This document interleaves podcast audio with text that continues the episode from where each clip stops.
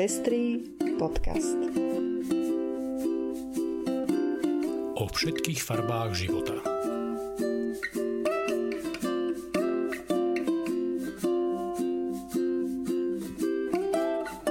Vítame vás pri 80. vydaní Pestrých správ. Toto sú informácie, ktoré prinášame. Urbánovo anti-LGBT referendum bolo neúspešné. Každé druhé tehotenstvo na svete je neplánované. Transrodoví ľudia čelia diskriminačnému a neľudskému zaobchádzaniu na hraniciach. Kresťanská mierová etika vo svetle Ukrajiny potrebuje prehodnotenie. Obťažovanie žien pred klinikami vykonávajúcimi interrupcie bude v Španielsku trestným činom. Cirkev za štátne peniaze učí blúdy o homosexualite. Ja som Lucia Plaváková. A ja som Ondrej Prostredník. Ďakujeme, že viacerí nás už podporujete a tešíme sa, že vám záleží na šírení osvety v oblasti ľudských práv a ochrany menšín. Ak sa chcete pridať k našim podporovateľom, nájdite si náš profil na patreon.com. Srdečná vďaka a príjemné počúvanie. Napriek tomu, že Viktor Orbán sa rozhodol spojiť parlamentné voľby s referendum, ktoré malo za cieľ obmedzovať výučbu a celkové informovanie o sexuálnej orientácii či rodovej identite a napriek masívnej billboardovej a televíznej kampani vládnúcej strany Fides, referendum napokon úspešné nebolo, pretože nedosiahlo zákonom stanovenú 50-percentnú účasť. Treba podotknúť v tejto súvislosti, že volieb sa zúčastnilo takmer 70% voličov a voličiek, ani nie dve tretiny z nich sa rozhodlo zároveň vyjadriť svoj názor aj v referende a preto bolo neúspešné. Až 20% zhodených referendových lístkov bolo počmáraných rôznymi zosmiešňujúcimi symbolmi na znak odporu voči nemu. porovnaní so Slovenskom Maďarsko dlhodobo v prieskumoch vychádza lepšie než my, čo sa týka akceptácie queer ľudí. Európska komisia opakovane kritizovala Orbánovo ťaženie namierené proti LGBT plus ľuďom s tým, že je diskriminačné a ide proti všetkým hodnotám Európskej únie. Iniciovala tiež konanie o porušení práv Európskej únie, tzv. infringement, čo môže viesť ku konaniu pred súdnym dvorom Európskej únie a uloženiu pokuty Maďarsku. Aktuálna správa OSN o svetovej populácii hovorí, že takmer každé druhé tehotenstvo na svete je neplánované. Pre mnohé ženy to zároveň znamená koniec ich predstav o vlastnej budúcnosti, uviedla nemecká ministerka pre rozvojovú prácu Svenia Šulce pri predstavení správy v Berlíne minulý týždeň. Vysoký počet tehotenstiev, ktoré nie sú výsledkom vedomého rozhodnutia ženy, znamená zároveň zlyhanie v ochrane základných práv žien a dievčat, dodáva Natália Kanem, exekutívna riaditeľka UNFPA. Podiel 48% nezamýšľaných tehotenstiev celosvetovo je navyše veľmi nerovnomerne rozdelený po jednotlivých kontinentoch kým v Európe a v Severnej Amerike medzi rokmi 2015 a 2019 bolo zo 100 tehotenstiev nezamýšľaných 35, v juhovýchodnej Ázii to bolo 64 a v subsaharskej Afrike až 91. V afrických krajinách môže len jedna z troch žien slobodne rozhodovať o tom, kedy a s kým bude mať pohlavný styk. Počty neželaných tehotenstiev rastú aj v zónach ozbrojených konfliktov, ako napríklad aj teraz na Ukrajine. Vzhľadom na to, že antikoncepcia je v mnohých krajinách spojená s kultúrnymi a náboženskými predsudkami a okrem toho zhoršujúca sa humanitárna kríza stiažuje bezplatnú distribúciu antikoncepcie, očakáva sa, že počet nechcených tehotenstiev sa bude v celosvetovom meradle ešte zvyšovať. Ukrajinskí pohraničníci ma vyzliekli a všade sa ma dotýkali, je len jedno zo svedectiev, ktoré transrodové osoby zažili pri úteku z Ukrajiny. V krajine platí stanné právo od 24. februára, ktoré zakazuje mužom opustiť krajinu. Toto právo sa však dotklo aj stoviek transrodových ľudí. V roku 2017 sa na Ukrajine prijal zákon povolujúci zosúladenie rodovej identity s úradnými záznamami. Ľudia, ktorých sa to týka, však musia prejsť intenzívnym psychiatrickým a zdlhavým byrokratickým procesom, kým im štát umožní právnu tranzíciu. Tento proces môže trvať aj roky a preto sa množstvo z nich ocitlo v právnom váku a na hraniciach ich ukrajinská polícia nechce púšťať z Ukrajiny. Podľa svedectiev sa to však netýka len ich. Viaceré transrodové osoby vypovedali, že ich nechceli pustiť cez hranice napriek tomu, že už mali zmenené doklady.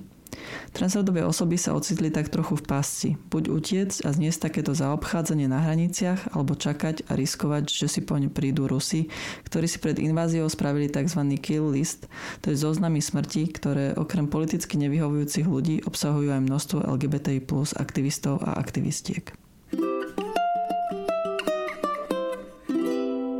Ruská útočná vojna proti Ukrajine núti kresťanských etikov, aby prehodnotili svoje postoje k vojne.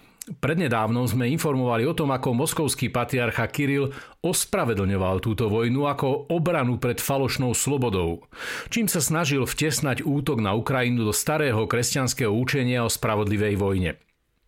Po druhej svetovej vojne sa však najmä protestantské cirkvy rozišli s týmto učením a priklonili sa k radikálnemu pacifizmu.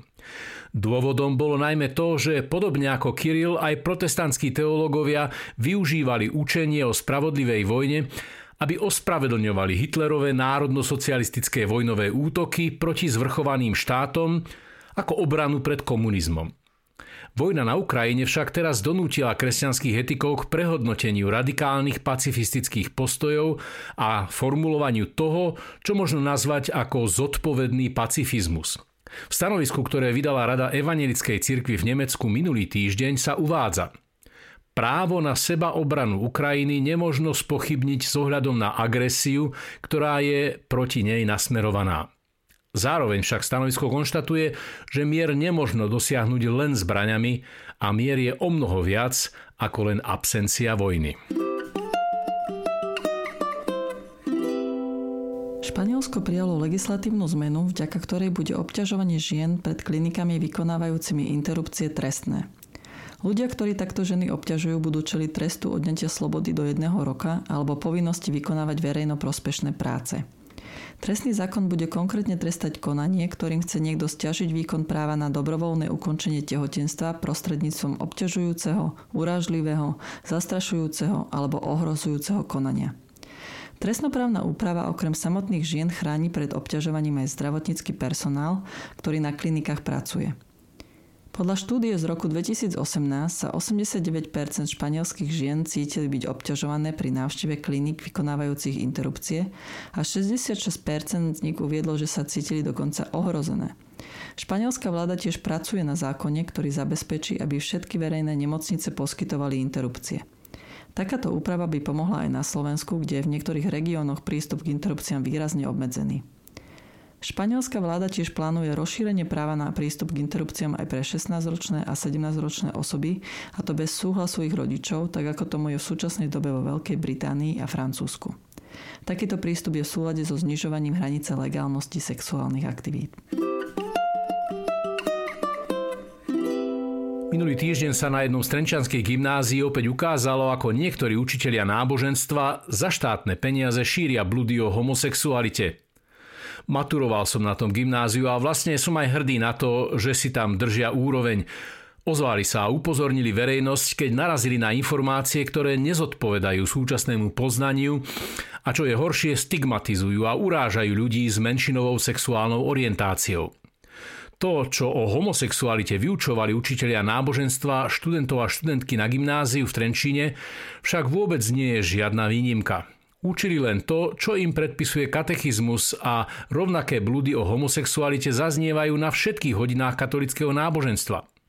Osnovy hodín náboženstva sú totiž výlučne v rukách príslušnej cirkvi a nie je dôvodu pochybovať, prečo by tento obsah, ktorý v rámci osnov náboženstva vyučovali na gymnáziu v Trenčíne, nevyučovali aj na iných hodinách katolického náboženstva. Čo sa s tým dá robiť? Žiaľ, nič moc. Môžete požiadať štátnu školskú inšpekciu, aby vykonala kontrolu. Tá však zistí len to, že takýto škodlivý obsah je v súlade s osnovami. Okrem toho môže inšpekciu vykonať len osoba poverená príslušnou cirkvou. Čo asi taký inšpektor poslaný cirkvou zistí? Už len to, že všetko bolo s kostolným poriadkom. Hoci keby sa čo i len trochu sám vzdelával, zistil by, že ide o prekonanú teológiu, založenú na výkladoch biblických textov spred dvoch storočí. A kto to všetko platí? Učebnice aj učiteľov platíme všetci z verejných zdrojov. A nie je to z kapitoly Ministerstva kultúry, teda z príspevku, ktorý cirkvi dávajú a o ktorom sa tak mnoho diskutuje, keď e, sa hovorí o odluke. Nie, sú to peniaze navyše z kapitoly Ministerstva školstva. Aj vám to nesedí, že peniaze určené na vzdelávanie sa používajú na šírenie zaostalých a urážajúcich názorov o homosexualite? Jediné, čo sa dá spraviť, je to, čo urobili študenti a študentky môjho gymnázia v Trenčíne. Hovorte o tom, upozornite na to, volajte, burcujte.